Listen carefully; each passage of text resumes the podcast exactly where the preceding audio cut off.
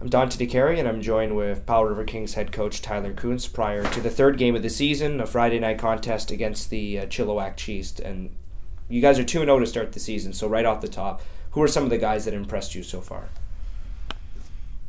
I think every, uh, I think every player, other than the two kids that didn't play, I think every player kind of contributed to both to both wins. They all, I think they all played uh, at times played really well, and at, at times they showed their inexperience. So I think I think every player is has done a pretty good job so far. They've worked hard in practice, and, and I think it's carried over into the game. So we've we've been happy with with with the effort so far. Tyler, you guys were able to come back at first down four one, then down five four in the third period. What led to the comeback? Oh, I don't know. I mean, you know, I think uh, you know we we pulled Mateo and then we gave up a breakaway, uh, almost two breakaways and a goal in in the span of like five minutes. So clearly that didn't wake the team up. But uh, you know, I think we did what we did do is have a lot of offensive zone time. I mean, we had about we had over hundred shot attempts in the game. So. Uh, and I believe we had at least 30 plus in the second period. So, I think just kind of creating some chances and getting some shots obviously got us on the power play. You know, maybe they were a little bit tired with the long change. They iced the puck uh, half a dozen times in that period. So when you ice it, you can't change. And then second period, you can't get off, especially if you're in your own end a lot. So I think that might have played a factor in just kind of wearing them down. And then they took some penalties that were, you know, they took a stick penalty, they took a check from behind penalty that, you know, they went down five on three. Um, you know, we, we ended up getting a couple goals off it. You know, we, we made some changes on our power play units. We put Ethan Schmuck out there. The first he ended up scoring two goals. So I mean, you know that that was something that worked. And then, you know, you go into the you go into the third period and and you got yourself a chance. You're tied. And um, you know, I, I didn't like the goal that we gave up to make it the fifth one. I, I didn't like really any of the goals other than one that you know the goalies couldn't do anything about yeah, and then just kind of did the same thing in the third. Did offensive zone time, lots of shots, some traffic, something finally goes in, and then you know we kind of just sticking with it on the forecheck there at the end, and they they like to go D to D a lot in their own zone and bring it back, and I think that that was probably one of the instances where it finally rewarded us when they did that. They did it all weekend, so I mean that was a situation where we kind of wanted to take advantage of it, and it, and it happened with seven seconds left in the game. Were you pleased to see Dawson McKay, you know, work so hard to get that puck and backhand it into the back and net it and just not second guessing himself in that situation? Yeah, I mean, Schmunky did a good job as F1 in the forecheck. He kind of got in, stick on puck, and got a takeaway right away. And then makes a real nice feed to Dawson, kind of coming down the dot line there. And then, um, you know, he, he had kind of a partial breakaway, and the, the puck jumped on him. And, you know, and then he just kind of sticks with it. And, um, you know, he happy with him and, and what he's kind of brought to the team. He's a big, strong guy that can protect the puck, play heavy down low. He works hard in practice. He's a good kid. Um, so, you know that that line was real good for us, the Buono Schmuck McKay line. So that that's kind of what I envisioned that they'd be a good heavy line. Uh, they were. So hopefully they can continue that here in Game Three. Um, I mean, you don't have to tell us the exact number. I haven't looked at the charts just yet, but who are some of the guys that are have a really high dirt rating? It's a stat that you like to use? Oh yeah, I don't know. I mean, we've played two games, so that kind of stuff comes out in the wash. You know, sometimes you got players like Buono. You know, he's got a bit of a history of showing up with none, and then you know you kind of kick him in the butt a little after the game or the next day, and then he has a ton. So like he, you know, he's a guy that that usually is quite high. Jack Long usually always has a is quite high in dirt. Uh, you know, you, you, can you can see who the kids would be that would be high, right? Uh, kids that block shots and finish their checks on the forecheck and take the puck away from the other team. Guys that get even strength points. You know, those those are guys that usually finish with high dirt. Um, so yeah, that's something that we value in our program is how to, is playing hard, and you know we think that there's an actual way to measure if you played hard or not. Sometimes it's not always the truth indicator, but I'd say more often than not, it's it's a truth indicator as to whether you did play hard or not. So I think it's valuable for developing young players and kids that are trying to find an identity in junior hockey and you know it's it's something that they can hold on to if you know they didn't get a point or something like that they can they can you know see if they played hard and usually you know kids that played hard did end up getting a point or two and and kids that didn't it's it's tougher so um, yeah I think it's it's just one thing where we try to help our players with understanding how to play the game the right way and that's a good way to measure it and how do you calculate it? Do you have to watch the whole game afterwards and kind of just tally it by each player? What do you look for? Yeah, we you know the game ends and um, you get the video from up top and then and then the work starts. So you go through the whole game from the first minute to the last and. Uh, you you record all the stats, not just dirt stats. There's other stats, chances for and against. There's, you know, how many times we go offside, how many times we ice the puck, uh, all the face-off stats and odd man for and against. You know, it's it's a lot. You know, how many times we get stick on puck. Uh, yeah, I mean, there's there's a lot. It's a long process, but yeah.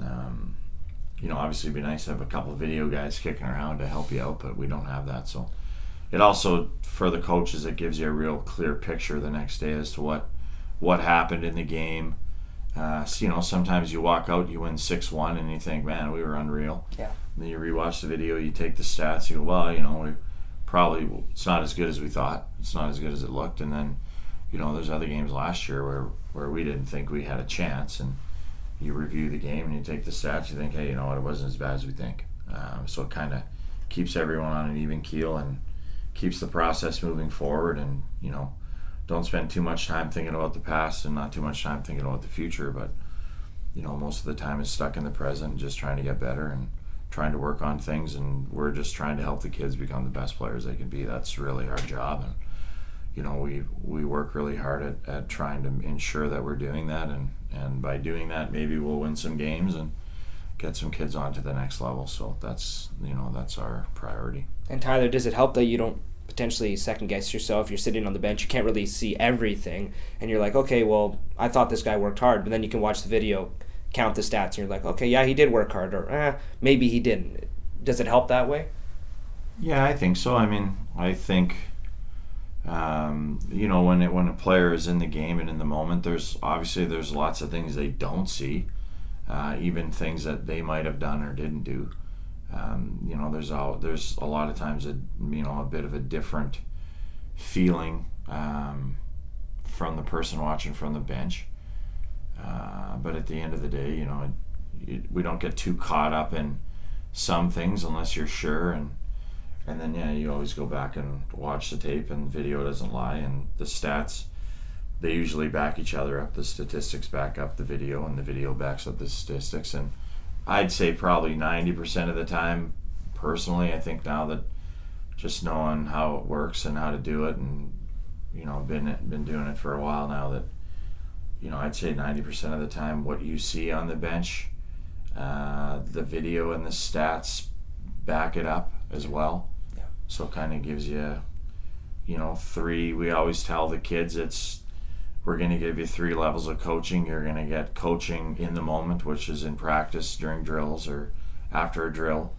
Uh, you're going to get coaching, you know, during a game on the bench or in between periods. So you're going to get that. So you're kind of getting your your in the moment teaching, and then you're going to get your video teaching, which will also give you kind of another layer as to how you played and how the team played and what they need to work on and what we did well and what we didn't.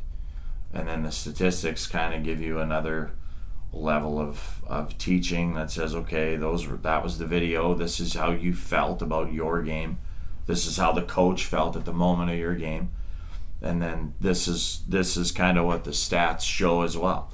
So i think you know last year watching the kids and seeing kids improve you know kids like rowan miller and christian buono you know, it was evident. that, you know, they're getting chances, they're creating chances, they're shooting the puck. Uh, they're they're playing with dirt. I mean, you know, Rowan Miller at the start of the year, he was probably one of our worst players in dirt rating for I'd say the first two months. Yeah. And then as the end of the year came on and he played in the playoffs, like he had like the second highest totals on the team. Uh, and he also his chances for and against improved, his shot totals improved. um, he you know he became a player, and I think he he goes into the summer uh, knowing, hey, like I really improved my game. Uh, he saw all the evidence for it, and then I think you've seen him come in this year, and he's got that extra confidence that he can not only play in the league, but he can be a good player in the league. And I and I think on the weekend, you know, you saw he had. I, I thought he played really good. Obviously on Friday, you know, he, he gets three points, does a great job, and then you know he's a little down on his game on on Saturday, and you know, in, in his own end, he wasn't great, but still, like he had seven shots on net and six of them were scoring chances. I'd say that's a pretty good game. Yeah. You know, he didn't score, but I think if you're going to get six scoring chances in a game, I, I don't think you're going to go goalless for the whole year. You know, I think he's probably going to get some goals. So, um, you know, you, you got to sit him down and say, well, look, like, hey, it wasn't as bad as you think. Like, you did a pretty good job. You know, you just, you know, you made a couple of mistakes in your own end at crucial times, but whatever. You know, that is what it is. You can always learn on that. You can get better on that, but it's, you know, hard to teach kids to create offense and you know that's the harder part is teaching offense i think teaching defense is easy it's just working to a spot with energy with details and habits so that you know that's that i think that's the coach's job more than anything so yeah Okay, Tyler, last thing. Let's talk about Chilliwack. You guys have scouted them a ton this week. Lots of video with the guys. What can we expect from them? What are you guys looking for in terms of their attack and how to potentially beat them tonight?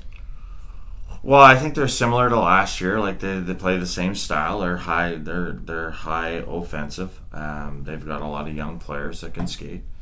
Um, you know, they've got a lot of new players. Probably more new players this year than last year.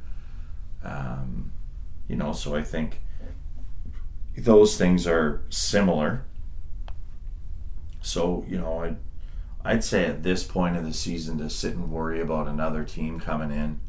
You know you're going to do your work and you know you don't want to be surprised by anything.